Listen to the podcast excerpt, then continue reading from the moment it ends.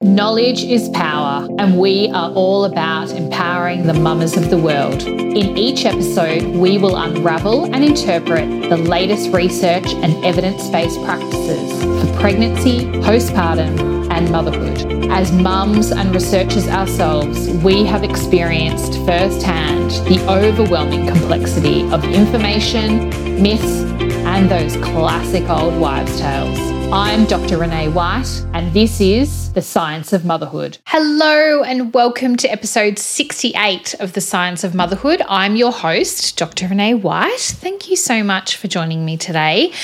Now, if you are listening to this in real time, it is the month of May 2023, and we are going to run a theme around maternal mental health because on the 4th of May, it is the World Maternal Mental Health Day. And so you will hear over the next couple of weeks a real focus on the mental health of women.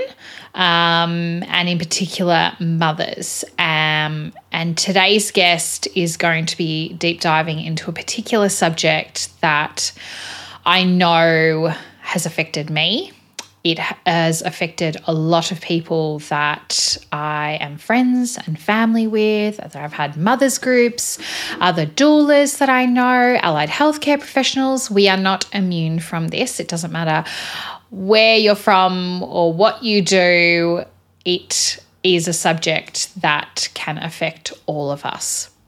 But before we dive into that, I just wanted to give a little shout out to the Doula Village here at Fill Your Cup, which is the beautiful organization that I lead up here in Australia. We have a wonderful doula village who help and support newborn mums who are in the thick of it when they come home from hospital or after their home birth. And whilst we are not psychologists like today's guest, we are absolutely trained in order to see red flags with our mama clients.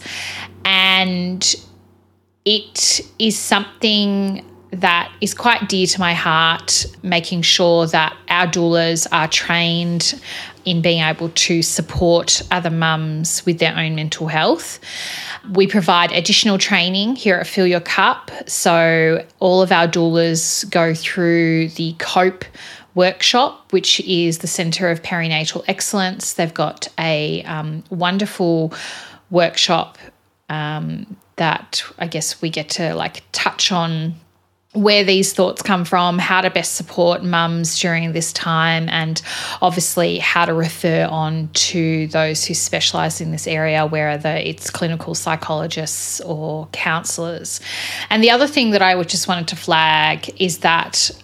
You know, you can probably imagine that as doulas working in home with mums all the time, we take on a huge emotional load as practitioners. And one of the things that I'm really proud of is the fact that here at Fill Your Cup, we provide a mental health expert who comes into our village meetings once a quarter.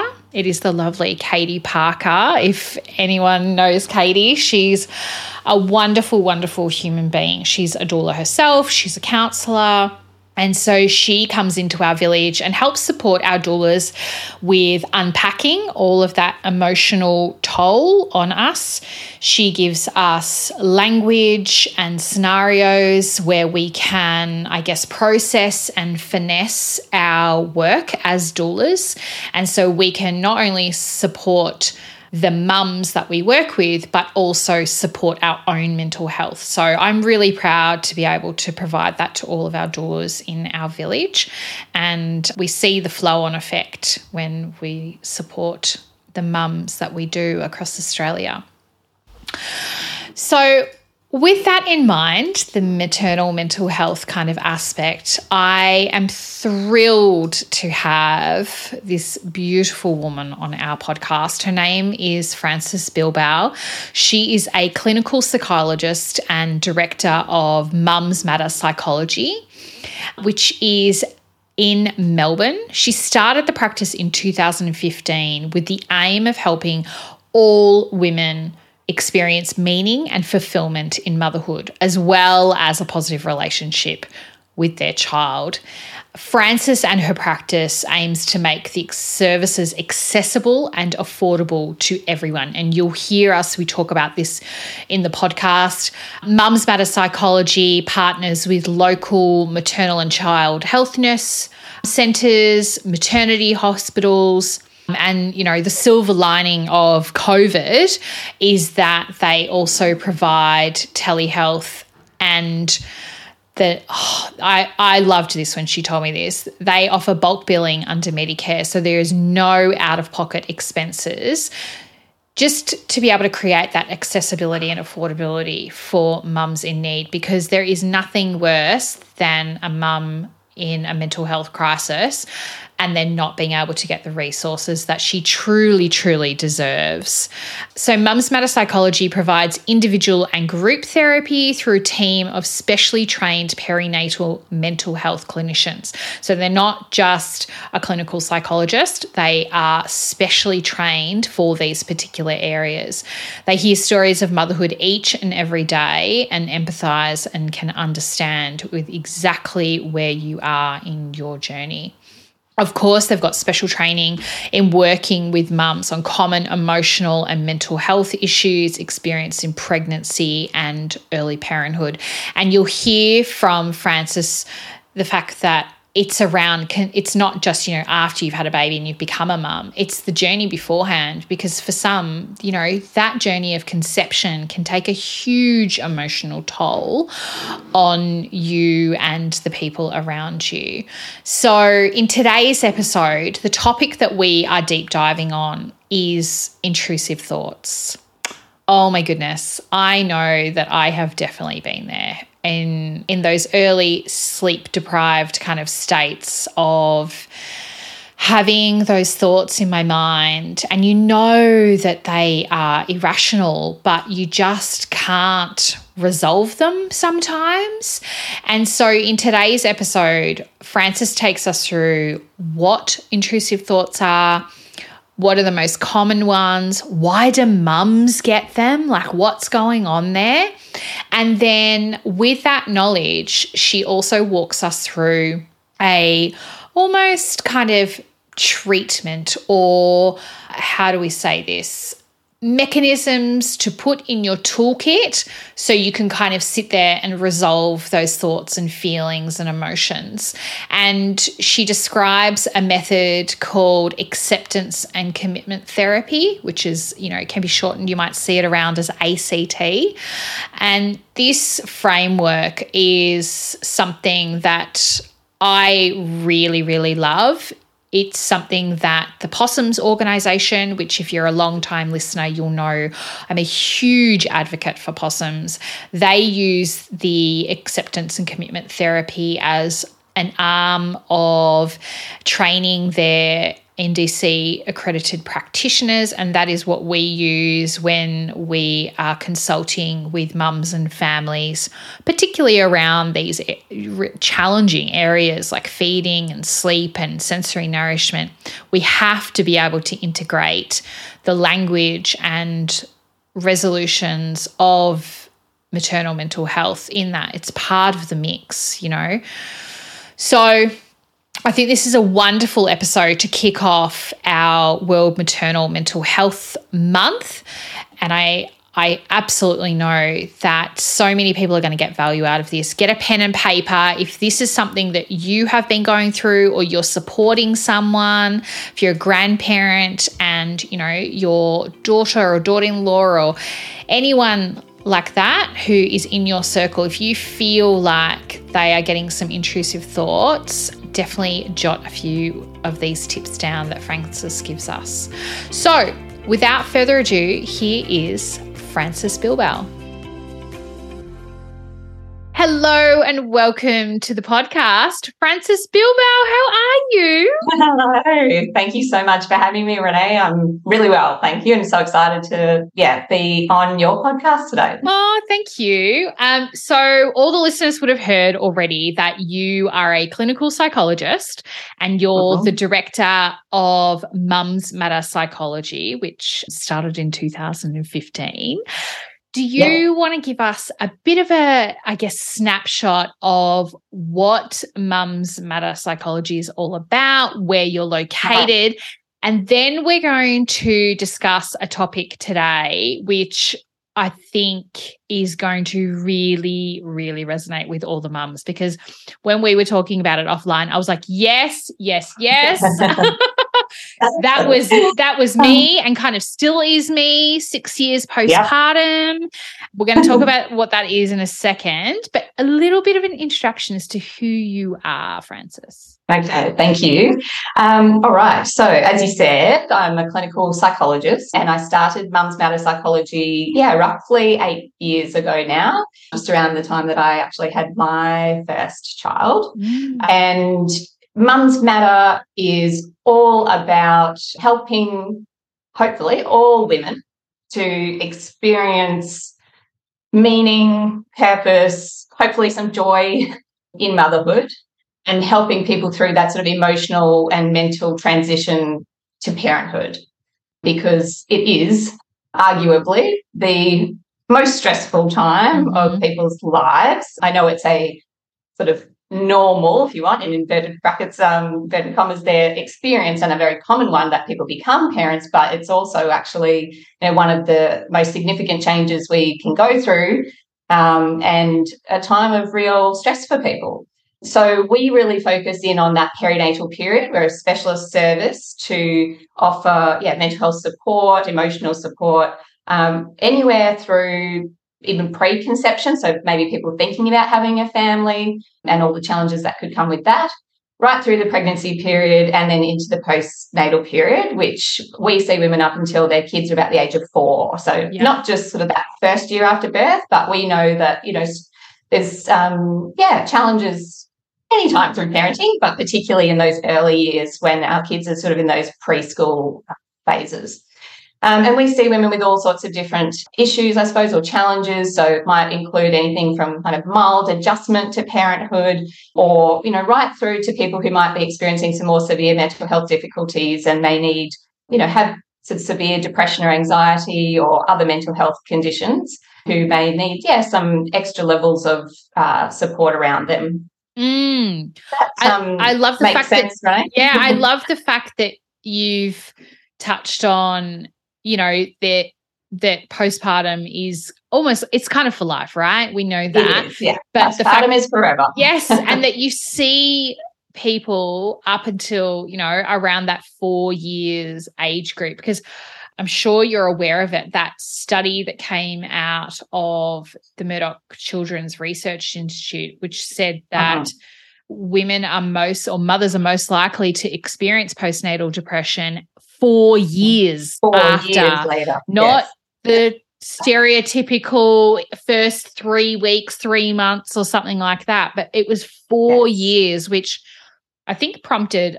I mean, I'd love to hear your thoughts about that initially, um, but yes. it kind of, to me, prompted this. First of all, I was shocked.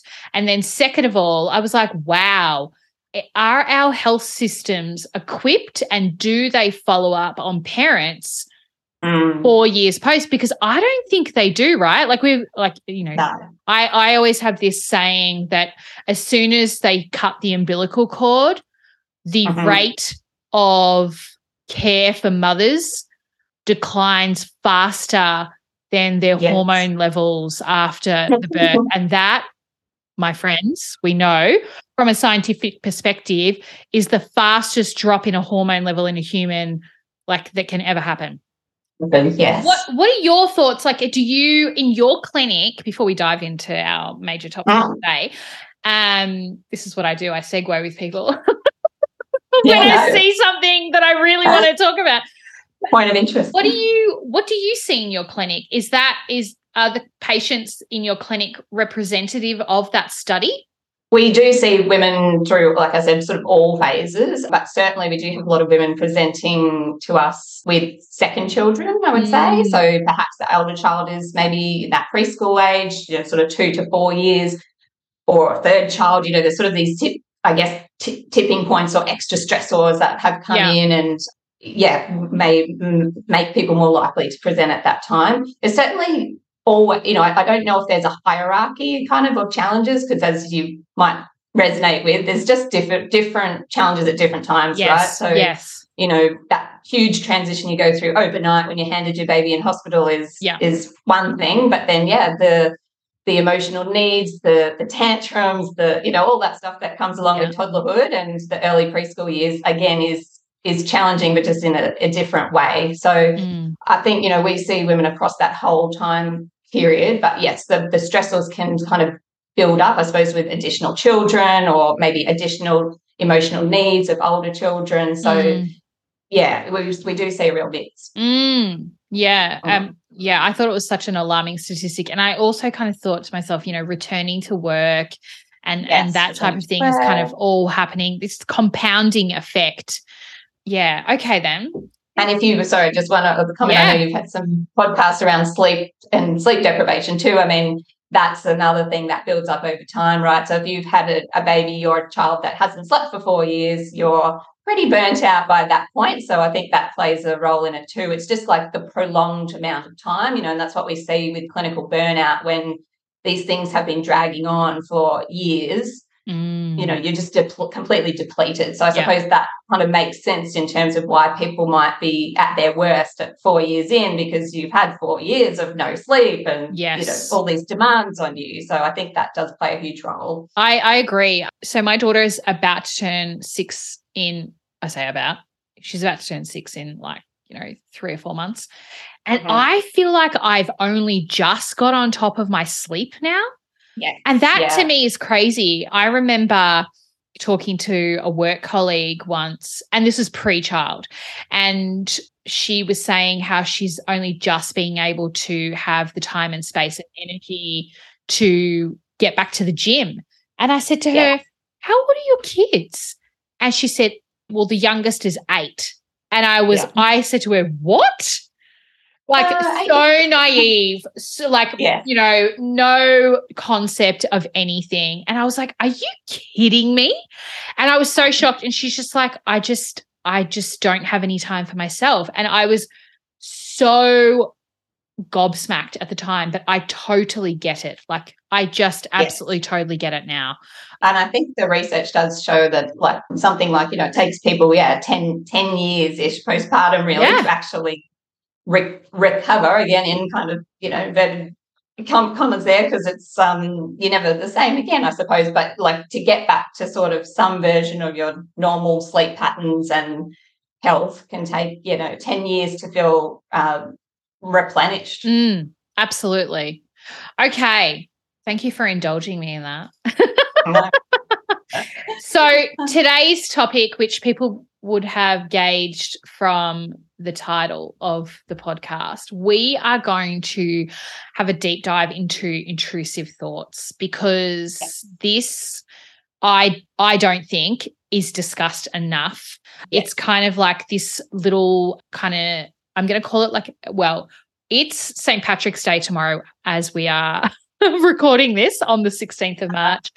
And I feel like it's just like little demon leprechaun that sits on your uh-huh. shoulder and whispers terrible things into your ears particularly i i felt it a lot when i was a new mum you're at home by yourself you know your partner's at work you have another human being in the house but they can't communicate with you in any form of english that you understand and yeah. it's this constant cycling of oh my God, am I good enough? Oh my God, should I be doing something else? Is there a uh-huh. better way of doing this? I'm going to compare myself to, you know, Jody, Karen, and, you know, Billy down the road. I'm going to compare my child to, you know, Toby, Jake, and Emily. Yeah. These types of thoughts in our heads as mothers can be very destructive. It was for me. I slipped into like this vortex of anxiety, which is not pleasant. So, Frances, let's talk about intrusive thoughts. Let's first start off with what they are. Is what I just said true representation, or is there some other oh. elements that we should be bringing into the conversation about that? Yeah, sure.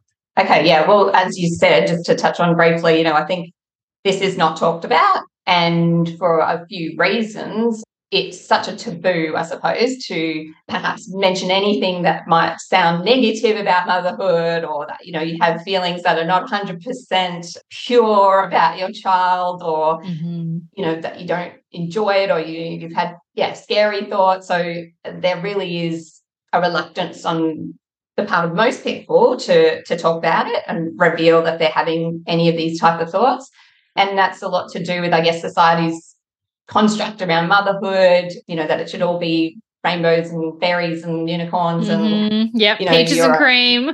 yeah, you're, you're, you know, there's something wrong with you if you don't love every minute of it, and that's yeah, absolutely not true. I suppose that's one of the biggest myths of motherhood that you would feel no ambivalence, that you would feel no discomfort, that you would love your child 100% of the time, all the time, and never have a negative thought. That's yeah, completely untrue and very unrealistic. So it's no wonder, though, that people feel a lot of guilt and shame about, well, guilt about having the thoughts and shame in public about maybe talking about some of the thoughts that they have. So, yeah, I'm really happy to talk about it today to help normalize it because it is really normal and common. So, what are intrusive thoughts? Yes, going back to your question. So, an intrusive thought can be any thought that look, we we have we all have thoughts all the time, right? Like we can't stop our thoughts coming. That's just a normal part of being human. You can try as much as you'd like to kind of turn your brain off, but unfortunately, we have evolved as a species to use language and our brains to function.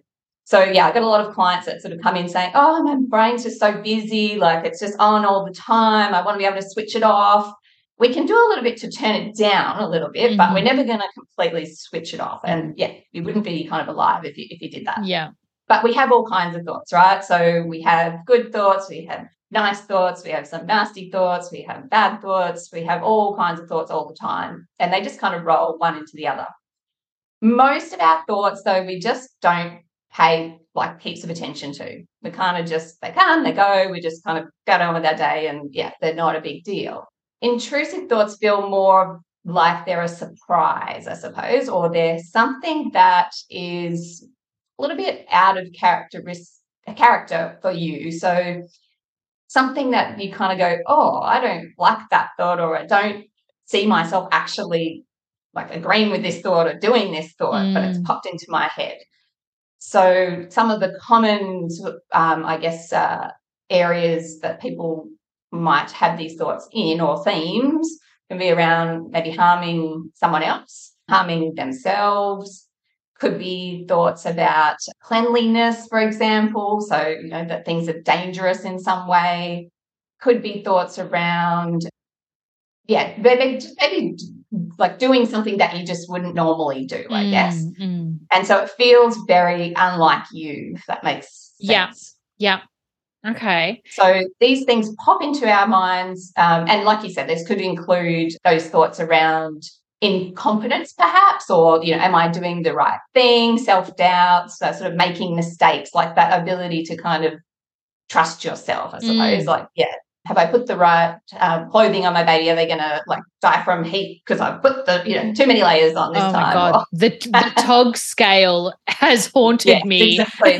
How am I supposed to figure this tog scale out? I have no idea. Yeah, yeah it's, exactly. Yeah, that's um, definitely one of the number one things that when I work with first time parents, they're like, "What is this tog scale?" And I was like, yes. and I'll get messages from them at like, you know, nine o'clock at night going, I'm not sure if I've put enough stuff on and what's the tog calculation. And and I'm like, they don't include that in your hospital pack. No, they home. do not. They the do tog scale. Yeah. And and also they don't include, you know, whether your child is, I guess, more sensitive to coldness or heat. Because unfortunately, yes. they're human beings and they're not robots. So we can't we can't program them. but we just have to deal no, with that's that. right. Um, exactly. I wonder, Frances, is is this something that occurs more frequently in I guess early stage motherhood because and I'm I'm throwing like some ideas out there because we have this complete brain remodeling that occurs in order to become mothers uh-huh. is that something where like the gateway is opened and therefore we're able to I don't know receive more of these thoughts like what's going on there yeah, yeah absolutely so basically, when you become a parent, your brain automatically becomes primed to focus 100% almost on your baby's safety and keeping that baby alive. So we go through this transition where our hypervigilance is, yeah, upped to a new level um, when we have a baby because, yeah, nature is going, hello, you've got this little small human being to look after. You need to be 100% on alert for any danger that might be coming so that you can protect this child. So, absolutely, within this perinatal period, our brain changes to accommodate for that. And we start to have this, yeah, extra focus on safety and alertness for danger. So, as you might know, we kind of already have an inbuilt danger system, which you know some people refer to as the fight or flight system. So when we're alerted to a danger in our environment, our body kicks in and goes, "Well, what do I need to do? Do I need to run or do I need to fight this?" That, as I said, is then just basically escalated and, and at a whole new level when we have a baby. Um, and it's 100% normal for our brain to go into overdrive and protect, protect, protect, protect, protect. The problem in modern day times, though, is that um, we don't have tigers kind of leaping out of the bushes to get us, or you know, some of those more extreme dangers. So our brain loves, like I mentioned at the beginning, it loves language, and to help make sense of this kind of intense feeling of maybe fear or kind of protection, or you know, this like instinctual need to look after our babies. Our brain likes to put words to that feeling. Okay. Comes up with all kinds of lovely stories for us or images to make sense of that underlying kind of, yeah, mm. fear more so that's there. So it will take anything kind of that's in our environment. So, you know, you might, this is a fairly extreme example, but these thoughts are very common. You know, may have a kitchen knife on the bench, for example, and if you're feeling quite insecure in that moment or feeling kind of uncertain or afraid, you might have that thought of, oh, what if, what if I just accidentally cut myself with that knife? Or what if I accidentally stab somebody else with that knife? Because mm. it's your brain's just taking whatever's kind of around you. Yep. And putting that into a story to make sense of an underlying feeling. Wow. So I suppose, yeah, when we talk about the actual content of intrusive thoughts, we know that that's actually not that relevant because our brain just kind of incorporates whatever is there. Yeah. It's more about that kind of deeper underlying sense of just anxiety, fear, you know, like you said, just feeling like, what the hell is the TOG system? Like, and in modern day society, that actually triggers our fight or flight response. What is the TOG system? Not the tiger leaping out of the bushes. Yes. Oh my goodness. That is fascinating. The fact that we have these emotional feelings and in order to and it, correct me if i'm wrong so it's in order for our brain to kind of almost rationalize it it's like we need to put a narrative with that emotion and like kind of almost like put it in a box and be like that's what that is we need to name it somehow yes. and so yes. that's what we're going to do we're going to build like a story around it Absolutely. Brain wants a story to go with the feeling.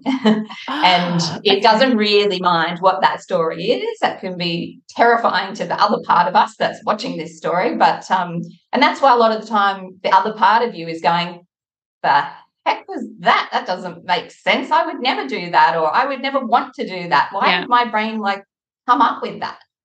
I have to ask you a question. This is a personal experience because I'm tr- I'm like looking, I'm thinking back to like when it happened. Can it also relate to things where like you are fearful of something but you know prior to becoming a mom like i didn't have any fear of that whatsoever okay yeah. because something happened so in the house that we were initially living in when Eva was first born, wow. we had very um I can't believe I'm sharing this story. We had we had it was an old house right? And we had lots of kind of cracks and everything around these big window frames.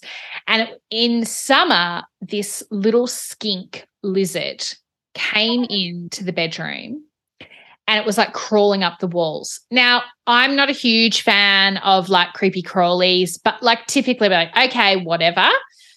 I had like this huge outburst. I couldn't be in the room. I remember I remember walking out in the middle of the night to go to the ensuite to go to the toilet. And on the way out as I was walking through, I noticed that it was on like the door frame as I walked through. I couldn't leave the bathroom. Like I was standing on top of the toilet screaming out to my husband that he had to come and like rescue me. And I remember him standing there looking at me like I was a deranged, crazy person. He was like, Are you kidding me? It's three o'clock in the morning. Like you just need to come back into the bedroom. And I was like, I'm paralyzed. I cannot move. You need to get rid of it. And he was like, I can't, Renee we can't turn the lights on. The baby's asleep. And I was like, I'm not moving. I'm not moving. All night. It's my new bed. Is yep. this is this what is happening in my head? Because I was like, yeah, I was yeah. like, it's gonna crawl all over me. It's gonna crawl over Eva. And then yes. I was like, what if it bites us? I was like, now I'm like, it's a yeah. skink Renee. Seriously, do they even have teeth? I don't even know. Yeah. I guess it's a reflection, isn't it, of, you know, if you're already feeling quite anxious, oh, um, yeah. your brain basically attaches that anxiety to anything it can find. Okay. So you will often, you know, perhaps, like this is just an example, but like in that situation, perhaps, you know, your husband removed the, the lizard and, you know, it was all good. But then, you know, the next night maybe there's something else that now catches your attention and you kind of start to incorporate that thought. So we tend to move our anxiety around, like I said, and just incorporate kind of what's in our environment yeah, into okay. making sense of that. So often we'll find people might have a high level of anxiety, for example, even like during pregnancy, and that could be focused on, for example, like the health of baby, like needing to get kind of constant checks of is everything okay? And then obviously that ends when the pregnancy ends, but then might be something new, like, oh, checking that baby's, you know, not suffocating in their sleep. So I suppose it's it's always that kind of reflection of a high level of you kind of just internally maybe feeling not confident or mm. yeah, that lack of going, yeah, I've got this, I know what to do. Yeah. Um, that anxious feeling and then attaching it to kind of specific circumstances that pop up. Okay. This is all making sense to me now. I'm going to tell my husband about this because he still recites that story to people. He's like, "Oh my god, yes. Renee!" Went, like, bit funny in that moment. Oh my yeah. god! But uh, even looking back, I was like, and and you're totally right because in that moment, I thought to myself, you are being crazy, Renee. Like it's just a tiny little skink. It's not mm-hmm. going to hurt you. But then my body was so paralyzed, yes. I could not move. Like Okay, yes. so the skink was the tiger in the bushes for me. Exactly. Okay. That's right. Yes. we've got that. Exactly. We've, we've got that down. Now, yes. okay, let's talk about when we have those. So when I see the skink in the bathroom, Frances, yes. let's talk about some strategies to actually deal with that and mm-hmm. overcome and kind of like you know, work with those thoughts. Uh-huh. We're going to talk about something called ACT, which yes. I love. It's part of the Possums program training. So I know yeah, a little bit about it already. But would you yes. like to, I guess, walk the listeners through what is ACT and how can this be a really valuable resource and tool mm. for yes. the parents to engage in when they have those intrusive thoughts? Yeah, sure. Okay, so acceptance and commitment therapy it stands for, as you I think just said. Um, so ACT is the acronym. And this form of therapy or intervention does fit underneath what the broader category of a cognitive behavioral therapy. So some people listening may have heard of that. It's abbreviated also to CBT.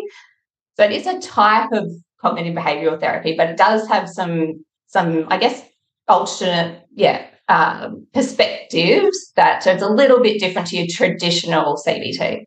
So lots of therapies or cognitive behavioral therapies anyway focus on our connection between our thoughts and our feelings and our behavior and how those three kind of influence each other.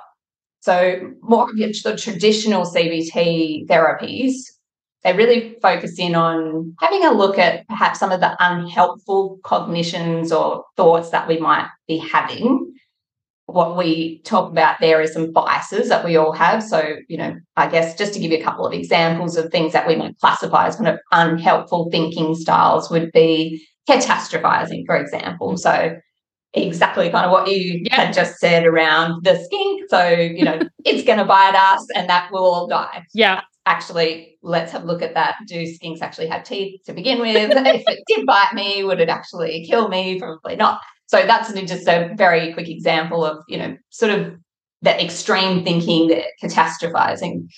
Another one might be when we use a lot of shoulds in our thinking. So I should be the perfect mother. I should feed my child all, you know, organic food to be a good mother. That those kind of thoughts when we're using a lot of kind of black and white statements, a lot of extreme thinking. Um, that again is an example of an unhelpful kind of cognitive bias that we use. So, sort of traditional therapy might drill into some of that and examine our thinking and go, hmm, hang on, let's have a look where this these maybe I'm using some too much of these sort of unhelpful thinking styles. Let's make our thinking a little bit more realistic. Mm-hmm. That is still a part of acceptance and commitment therapy. However, acceptance and commitment therapy kind of acknowledges that sometimes our thinking is realistic. Yeah. Sometimes we are completely balanced in our thoughts, but we still have some really difficult feelings that we need to sit with. So, for example, grief. You know, when somebody passes away, we are going to feel sad. That is normal. That is a normal human emotion, and no amount of kind of uh, changing, you know, there's no unhelpful thinking necessarily there. That's a, just a normal human emotion to sit with. So ACT has that component of, okay, when we've examined our thinking and no, it's pretty, we're pretty balanced, we're pretty okay here with our thoughts. What is that part of that emotion then that's actually out of our control and it's not a nice emotional experience perhaps, but how can we learn to tolerate it and sit with it a little bit? The other part of acceptance and commitment therapy is then moving towards living a valued life. Mm-hmm. So in a nutshell, I guess uh, ACT is you want to kind of embrace your demons or some of your difficult feelings because that is completely normal as a human being to mm-hmm. have a full range of emotions, not just happy and positive emotions, but we all have negative or hard emotions as well. So you want to kind of embrace those parts of yourself because it's telling you something. But at the same time, be able to kind of follow your heart, follow your direction that you want to go in life and still take meaningful action in the face of some of these difficult experiences. Mm, okay. And could you could you kind of say like I love the fact that you said you got to sit with the feelings mm. because mm-hmm. there are some I guess kind of therapeutic treatments where it's not sitting with it's mm-hmm. almost changing lanes Yes. If that makes sense, we're not going to stay in this lane and and weather let's say the rainstorm, we're going to change lanes because it's a bit sunnier over here and we'll just keep on moving on. Yeah, that that's one of the things I love with ACT because I also feel like I think it's important to your point where it's telling us something. Mm, like yes, we need yeah like we're we're not just feeling these things because it's some sort of spontaneity, spontaneous spontaneous that's what i'm trying to say yes. right spontaneous okay. thought and it's not relevant to anything that we're currently experiencing in life so yeah, yeah. I, I, love i love that about about act uh-huh. and so okay can you discuss with us what are some of the strategies that you use with your patients in, in particular you know mums dads you know, caregivers when they are feeling these I'm going to call them little leprechauns on their shoulders um, in life. What are the types of tools that that you could recommend to help work them through that? Yeah. So I think just the first really important point is always education. So just that first people understand what we've talked about in terms of what intrusive thoughts are, why they might be having them, um, how common they are. So I'm not sure we touched on that, but you know, like in the research, it shows 100% of new parents, 100% will have intrusive thoughts about accidentally hurting their baby. Mm-hmm. So completely normal. And I think once people understand that, you know, it takes away a lot of that shame and guilt that we mm. talked about because yep. actually everybody has this. They may not admit it, but at some point you will think, oh my God, what if I drown my baby in the bath by accident? Yes. Yes. And 50% of new parents will have thoughts about intentionally harming their baby as well. So, you know, still really high. Um, so, you know, just that normalization is really important, I think, for people, and also that protective nature of the thoughts, like that this is actually your brain trying to do the best thing for your baby. Like, it's actually your worst nightmare that that would happen, right? It doesn't mean in any way that you want to do these things. Mm. It actually means you're trying to sort of protect against these things happening. So once people get, oh yeah, actually, my brain's trying to do a good thing here. It's um, it's not working against me. It's actually trying to help me. Mm. You can kind of make friends with your brain a little bit more that way. and then yeah, so acceptance and commitment therapy has a number of tools, but the I guess one of the biggest ones is what we refer to as defusion. So ACT works with that idea that our brains love language. And it can be a curse and a blessing at the same time. If it's a curse when we get too wrapped up in our language and we kind of what we call fuse with it too much and we kind of believe everything our brain tells us. Mm-hmm. The opposite of that is to defuse ourselves from our thoughts and recognize, hang on a second, this is just language that my brain uses to make sense of my feelings, but it doesn't always have to be true. Like the thoughts that it comes up with it's just a bit random sometimes. Like yeah. it doesn't have to be the truth. So we can detangle ourselves from our language in our heads and recognize that's just one sort of small part of ourselves. That's just my brain trying to do its job and make sense, but it's not always right. It's not always perfect. It's not always um, something I need to follow. I can be another little part of myself, the observing self, we like to call it, kind of step back and just go, hmm, okay, I'm having that thought, but do I want to listen to it or just put it aside for now? Mm. Does that sort of yeah. concept of defusion make sense? Yeah, it does to me. It does to me. I, I like I like that, and I I think I've always kind of said this in life. You know, being a scientist um, mm-hmm. as well. I feel like as soon as people understand the why. Mm-hmm. That is the gatekeeper for so much. That is the yes. like no, you know, I say this in my introduction of the podcast.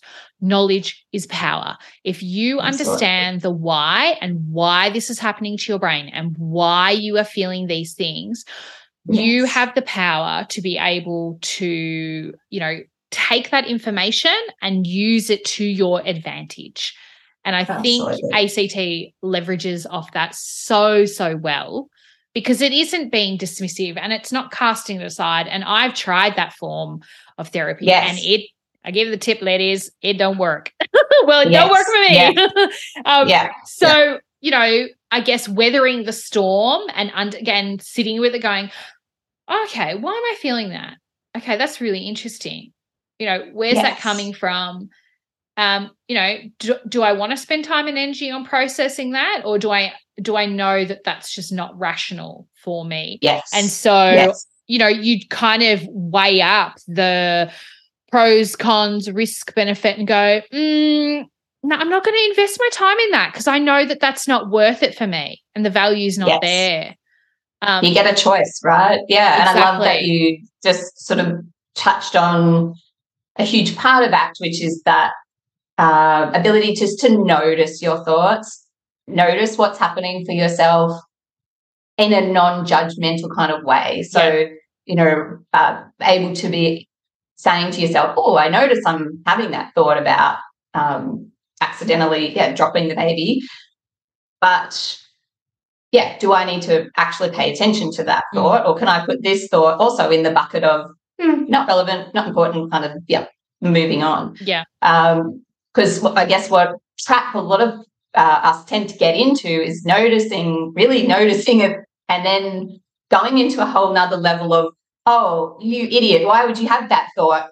You're a bad person. You should never think like that. No Yeah. good mother would ever have that thought, which is that's what actually gets us kind of stuck and into a cycle of low mood and anxiety because we're kind of going to a whole level of beating ourselves up about this thought Yeah. rather than just noticing it kind of non judgmentally and untangling ourselves from it. Yeah.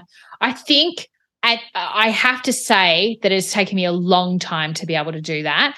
And, uh, you know, there's a lot of things at play. One, not so sleep deprived anymore because you don't have the bandwidth to be able to do anything but survive. I feel, I felt Yes. like in those newborn days.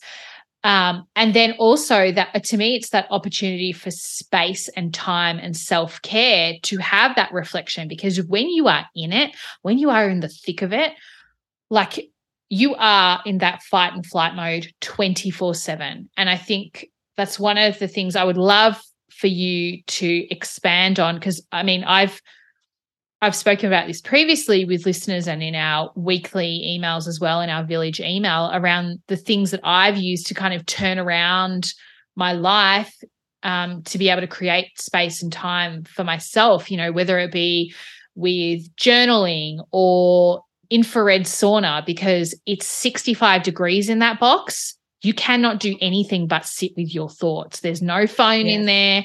You can bring a book in, but like, you know, not really my jam. And then also creating availability for yourself, whether it be through a doula or like parents, in laws, or you know, your village to come and help with your baby. So you can have time out to to reflect. Do you Yeah. have any other, I guess, suggestions around how people can take those steps to get to that point of going, okay, I got this. I need to sit with my emotions and, and work through them? Hmm. Like you said, it's definitely not something that many of us are actually used to or trained in kind of how to do. So it's something you do need to practice. Mm. Um, and that might be, yeah, working with a therapist to kind of learn some of those skills. But it could, you know, there's a lot of apps out there as well now that you can download on your phone so that you can maybe sneak it in if you're walking the baby, you know, out in the pram. You can listen to it while you're doing that. So I guess there's a the common term for this now is mindfulness, I suppose. But what we're talking about here is mindfulness of thoughts, right? So we're Yeah. actually being present to our thoughts, not necessarily present in what we're doing Yeah. as such, but this is what we call mindfulness of thought. So being aware of what's happening in our in our head. So you can do that when you're walking, you know, out with the baby in the pram. You can do it while you're breastfeeding. You can do it while you're shushing your baby to sleep. And in fact, those are probably the times when you want to be most aware because Mhm. generally when you've been bopping a baby for three hours and you just want the hell to go to sleep, um, your brain is going to all kinds of places like, I just want to throw this baby out the window. I just want to, you know, take, I can't do this anymore. I'm not coping. I can't do this. That's the kind of thoughts that are going to be running through your mind. So that's really important at those times that you're able to say, I notice I'm having the thought that I want this to end. I notice I'm having the feeling that I can't cope Mm. and becoming kind of more aware of that train of like this narrative that's running through your head Mm. rather than perhaps being so wrapped up in it that you get to the point where you could actually maybe act on some of that, but also that, yeah, you're just at a, you know, you, you're, you're feeling not great. You really, yeah, you, you've had enough. Yeah. I wonder, I guess, for those who are really struggling to kind of practice that for themselves, the value in engaging with someone that they trust and and Mhm. verbalizing those thoughts to them you know Yeah. that that's got to be a very special person because i don't Mhm. think and this is you know the experience i've had with working with newborn mums we don't necessarily want a problem solver we just want a listener Yes. and so could there be like do you have any advice for someone who is kind of engaging that conversation because you know, where do they start? Like, because I can only imagine when I started to feel those things. I mean, I I had a psychologist for a very long time before that. So I had a pre-established relationship with her and when i went to her and you know was talking to her about the anxiety that i was feeling i was convinced that i had postnatal depression because that's all i thought yeah. I was like oh it has to be that you know and she just kept saying to me it's not it's not. This uh-huh. is actually really normal. This is a really normal part uh-huh. of motherhood. And similar to your point like these are the things that happen to you in motherhood in order for you to protect your child. And yes. these are the evolutionary mechanisms that occur for you to protect your child. So if anything i hate to tell you but you're on the right track.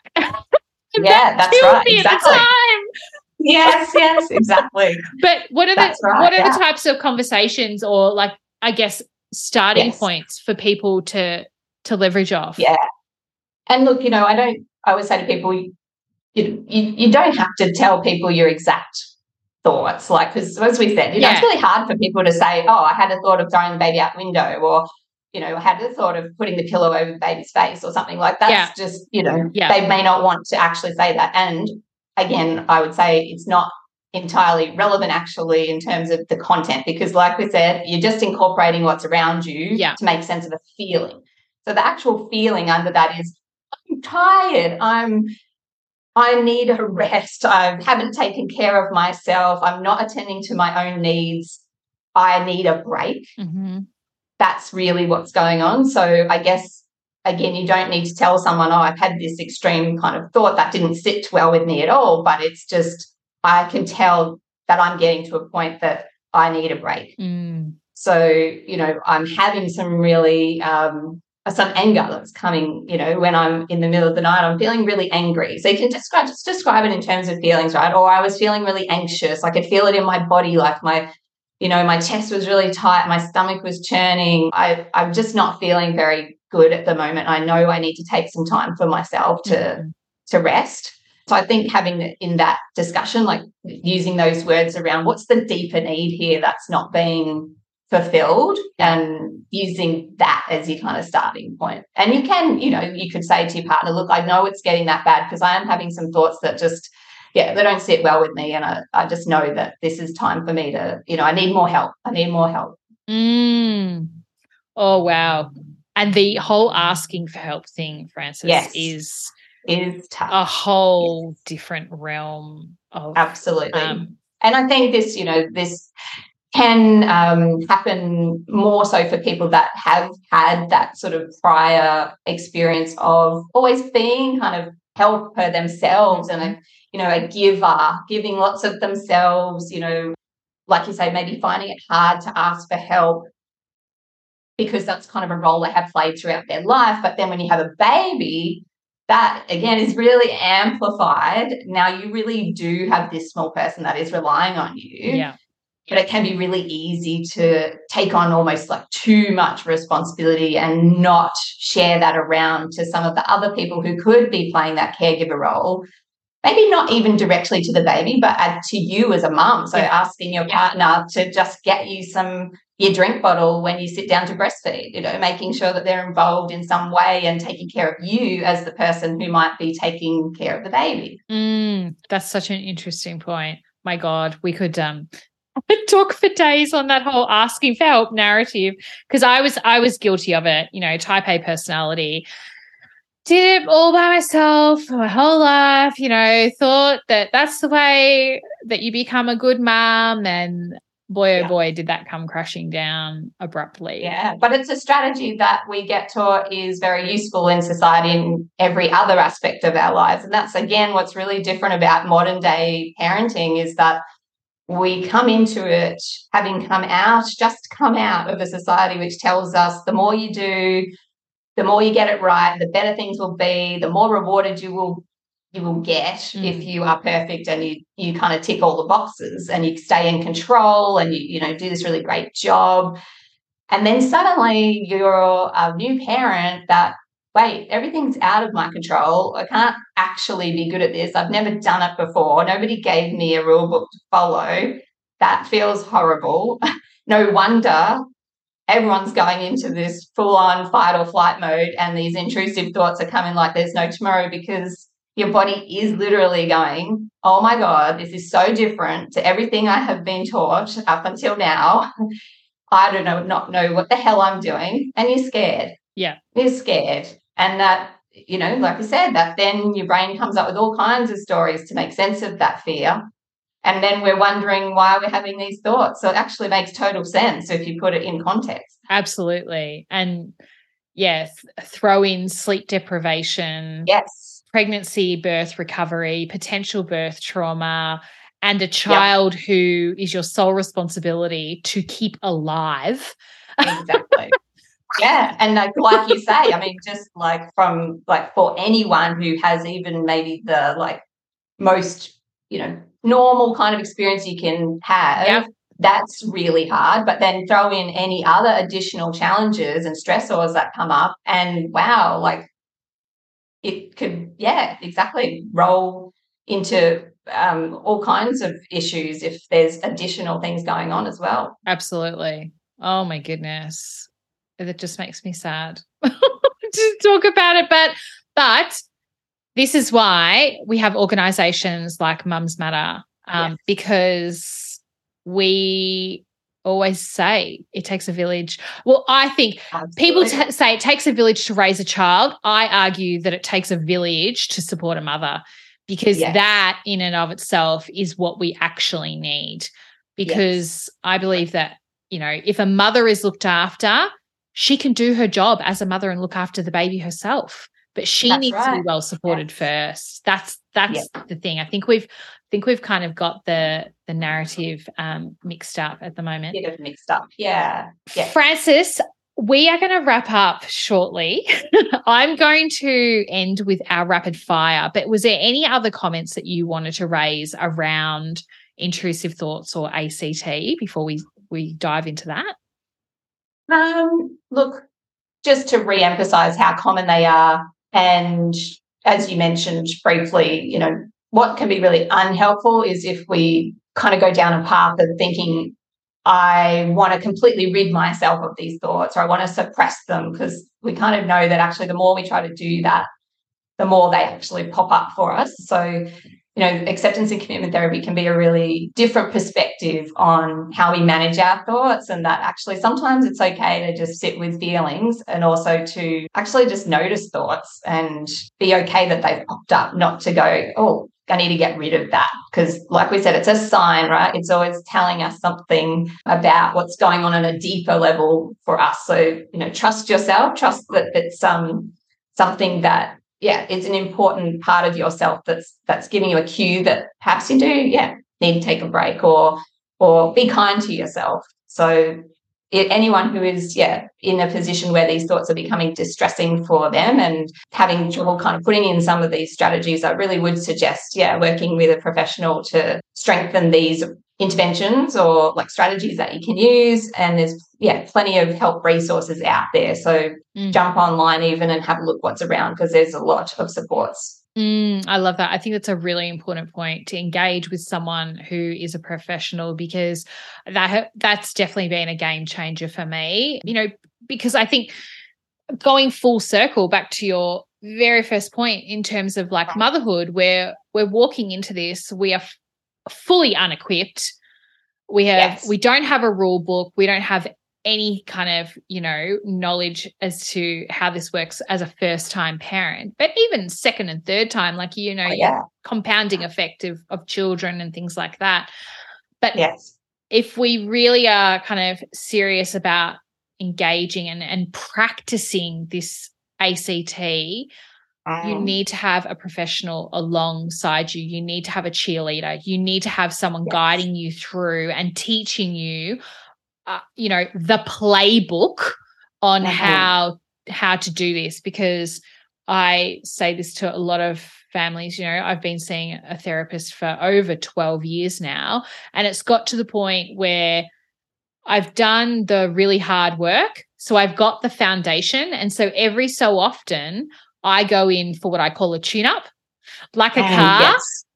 get my yeah. oil changed, windscreen wipers, you know, fresh, oil, water, get my tires realigned. And that's what yeah. I need every so often to kind of get me back on track.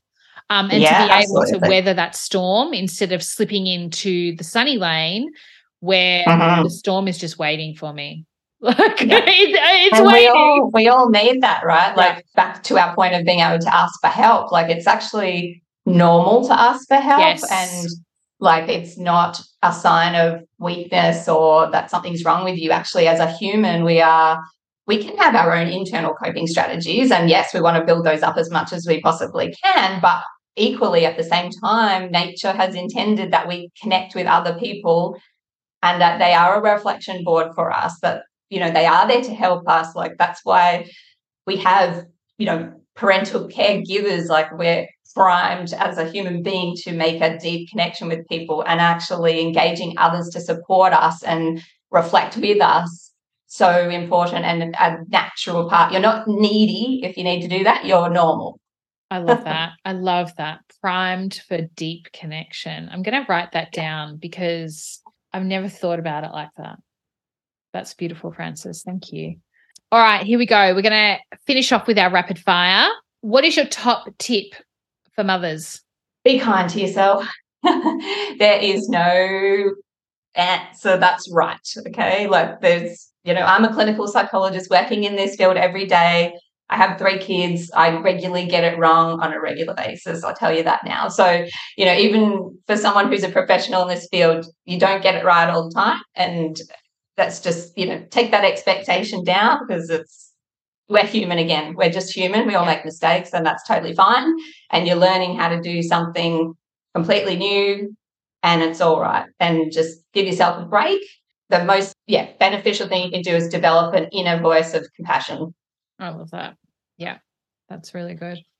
Um, do you have a go-to resource, whether it be a book, a workshop, a podcast mm. for you know pregnant or new mamas? Yeah, um, yeah. Well, just staying on our theme for today around acceptance and commitment therapy, if people are interested in kind of this approach, uh, Dr. Koa Whittingham. So she's uh, based at UQ in Queensland, but um, she I think she's had some involvement with the Possums program as well and developing some of their stuff. But yeah, I love her book Becoming Mum, which is written yeah for anybody. So it's not for professionals for anybody at all, but it really yeah uses the ACT strategies and relating that to yeah the day to day challenges of parenting. So highly recommend her book. And also, she's got a website that has a lot of free meditations and exercises and stuff there too. So check that out.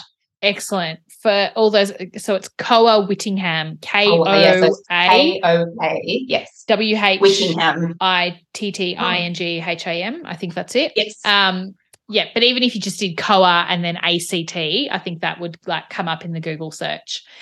And our final question that we ask all of our guests what do you have on your bedside table? Mm, um, I just downloaded Becoming by Michelle Obama on Audible. I don't read books at night, so I'm too tired. I can only listen to them. Um, this is a parenting thing. I've learned how to listen to podcasts in the car or when I'm walking baby in the pram. Yeah. So, uh, but yes, I use Audible a lot. That's another top tip of mine. Um, but yeah, Becoming by Michelle Obama because I, I just loved, um, like she's been very honest recently about her own mothering experiences and how she feels so lost and how difficult it has been for her, which I just like, I love that somebody so influential and, you know, what you would think is the peak of power and peak of perfection, I guess. And, you know, even she struggled with it. So I love that. And I wanted to hear more about her story. So I've just got into that. Mm, I love that. I'm going to have to have a, have a, I've turned into a bit of a, Audible chick as well because yeah. I I dabble, you know, obviously in podcasts, but I I love it when you're cooking or folding the washing yeah. or yeah. you know going in the car or something Driving. like that. I've yeah. I've just just started my journey onto onto Audible, which has been really. And really I, I, feel for my kids because yeah, with my first, you know, and this is an example of how you can start to give yourself some breaks. But I, you know, with my first child, I would never have listened. I'd always listen to the Wiggles or something like that with her in the car. But now with my third, I'm like, no, you're listening to Becoming by Michelle Obama. Sorry. I love it. I love that. I love that. Yeah. Okay. And so, where can we find you, Frances? Where is Mums Matter Psychology? How can people yeah. tap into these wonderful services? Yeah. So, um, COVID was obviously hard for everybody and not a good experience. However, one good thing did come out of it, which is telehealth for medicine and for psychology sessions. So, essentially, I guess we're everywhere because, yeah, we can see anyone from anywhere across Australia via telehealth. So we do have a few face to face locations, mostly in yeah, central Victoria, sorry, Melbourne, um, mostly inner west. But yeah, telehealth actually has is what people prefer. So we're really working probably 95% on telehealth. Mm-hmm. And for anyone who out there who's thinking, oh no, I don't want telehealth, that's I don't like that. I'd encourage you to give it a try because once people try it, they actually love it and they love the convenience of it. And, you know, if your baby is napping, you don't have to wake them up to come to an appointment. They yep. can continue napping in their cot. Or if your partner might be working from home or something, you know, it's easy just to go into the next room and have your session. So, yes, we can essentially see people from anywhere. So if you're interested, please yeah, jump onto our website, www.mumsmatterpsychology.com. And yeah, new clients can uh, book in uh, themselves there without, you know, a referral or anything for just a bit of an initial chat. And yes, then we do operate under a mental health care plan from a GP and we bulk bill our appointments, which means there's no fee for your sessions. It's completely bulk billed to Medicare because I'm very passionate about making sure all women, as I said at the beginning, are able to access services and experience some meaningful connection, you know, in motherhood. So I really am, yeah, proud to offer a service that is free for people. That's amazing. Well done to you. And I have to say, personally, I use telehealth all the time now with my psychologist. And I did yeah. when, I mean, obviously I'm in a different state now, so it works perfectly. Yes. But even when I was in the same state, I had a newborn, I was able to breastfeed and still, you know, talk through my session and things like that. It was, I'm as as um as your passion is so high about providing you know that level of service and kind of opportunities i equally have the same passion about the fact that i don't think mums should have to leave their houses during yes. those newborn days because i'm thinking that is hard enough you know let alone Absolutely. carting a baby across town and managing fees. Yeah, that's right. I mean, just learning how to get your baby in and out of the car seat is stressful. Oh my god! And yeah. those capsules. I mean, yes, Could they make I, them any heavier? Like honestly, exactly. That's why I never never used one because I couldn't carry it. So yeah, that was a disaster. But anyway, um, yeah, and you know, if you've had a Caesar or you've had birth trauma, you've got some significant injuries, or you know, all those things, you don't want to be you know, commuting for an hour back and forth and things. Yeah. So I really would encourage people to give, you know, and it's just on Zoom. You can still see your psychologist and you can still get a really good, uh, I think, connection with them. And the research shows there's no difference in terms of outcomes between face to face work and telehealth work. Oh, wow. Okay. That's mm. very interesting. I like that. Yes. We're going to include all of your details in the show notes for the podcast. So we will have all of the links in there. But thank you so much for your time today. I loved talking about this topic because, as you can probably gather, I had a lot of intrusive thoughts, including the skink yes. episode, which actually happened multiple times because it would not go away because we couldn't catch it. I'm glad you've been able to kind of reframe that yeah. and um, yeah, I'm going to tell my comfort. husband tonight. I'm going to be like, well, I have the yeah. answer. It's because. Yeah of my brain. that's right. But, well, thank you so much for having me, Renee. It was yeah a joy to yeah talk to you about it, um, and I hope it's been really helpful for people who might yeah have had some worries about this topic. Absolutely. Thank you so much. All right, everyone. Until next time. See you later.